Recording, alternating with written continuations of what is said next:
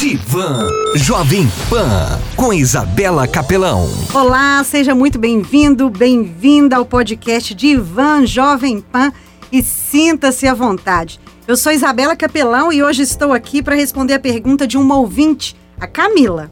Isabela, me sinto insatisfeita com tudo, desanimada, sempre cansada. Sinto isso há um bom tempo e só tem piorado. Está afetando minha vida social, familiar, profissional. O que eu faço para sair desse ciclo? Camila, o fato de aceitar-se e permitir-se ser humana é primordial.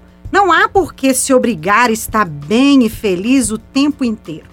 É natural, um momento ou outro, experimentar essas emoções desagradáveis.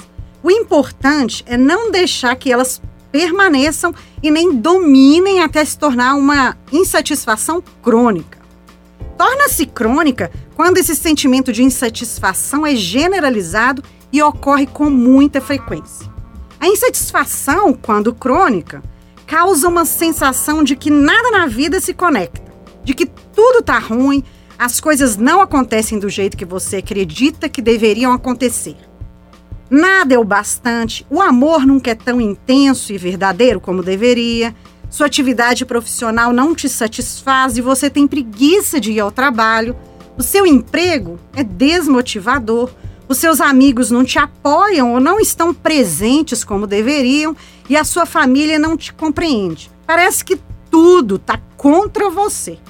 E o pior é que muitas vezes isso ocasiona frustração, ansiedade, estresse, inveja, ou podem aparecer sintomas físicos, como dor de cabeça, baixa imunidade, aumento de peso, erupções na pele, alergias, ou até vícios, excesso no consumo de bebida alcoólica. O ponto inicial para sair desse ciclo é a autoconsciência, a percepção sobre si mesma, ou seja, Quais situações você se sente insatisfeita, desanimada, cansada? E a percepção de que o problema não está nos outros, não é externo, e sim uma desconexão interna.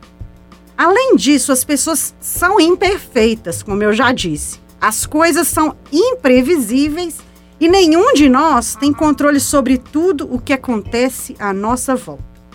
Pode ser até que você já tenha tomado consciência sobre tudo isso, mas não sabe quais os passos seguintes a tomar. Então, vamos lá. Procure enxergar as coisas pelo lado positivo e os aprendizados gerados a partir das experiências que você tem vivido. Estimule emoções positivas no seu dia a dia. Elas são verdadeiros antídotos contra as negativas. E como?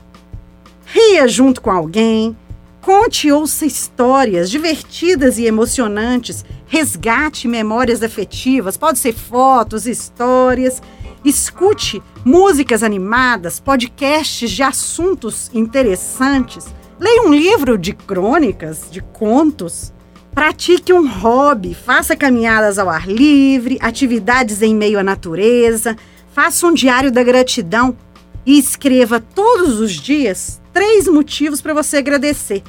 Que tal começar agora fazendo uma lista do que você gosta de fazer, do que te faz sentir bem? Uma coisa super importante e que influencia nesse estado emocional de satisfação é ter objetivos e um propósito de vida. Quando existe um porquê viver, um sentido maior, é possível enfrentar as situações difíceis e é uma razão forte para seguir em frente, mesmo diante das adversidades. Além disso, Camila, precisamos sonhar, fazer planos e ter objetivos constantemente, porque é isso que nos faz viver. Então, bora voltar a sonhar e fazer planos para conquistar esses sonhos? Qual é o seu propósito de vida? Definir esse propósito de vida pode parecer um pouco complexo e é igualmente engrandecedor. Afinal, ele nos ajuda a conquistar os objetivos e é o que nos mantém ali, ó, nos trilhos diante das dificuldades. Quando se tem clareza do que se quer, os desafios ao longo da jornada são menos dolorosos. Porque aí você sabe por que está ali e onde quer chegar. Você consegue atribuir um significado profundo e verdadeiro para sua existência. Você pode estar se perguntando: como é que eu vou fazer para descobrir o meu propósito, Isabel? Separe um tempinho, reflita e responda as perguntas. Ah, e pegue algo para você fazer anotações. O que você ama fazer e que, quando está envolvida nessa atividade, não sente o tempo passar? O que te motiva? O que te faz feliz?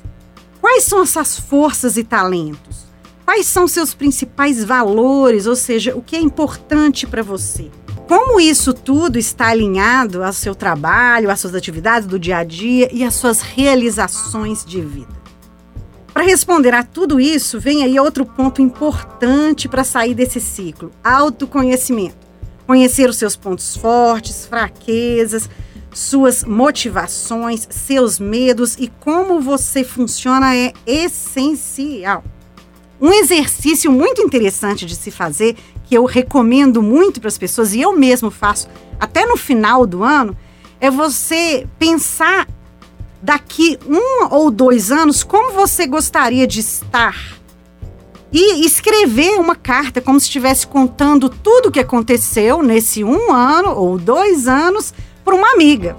E aí escreve aquela carta ali, deixa guardado e depois de um ano você abre. Isso te ajuda a identificar os seus objetivos, o seu eu ideal, como você gostaria de estar, o que você gostaria de ser.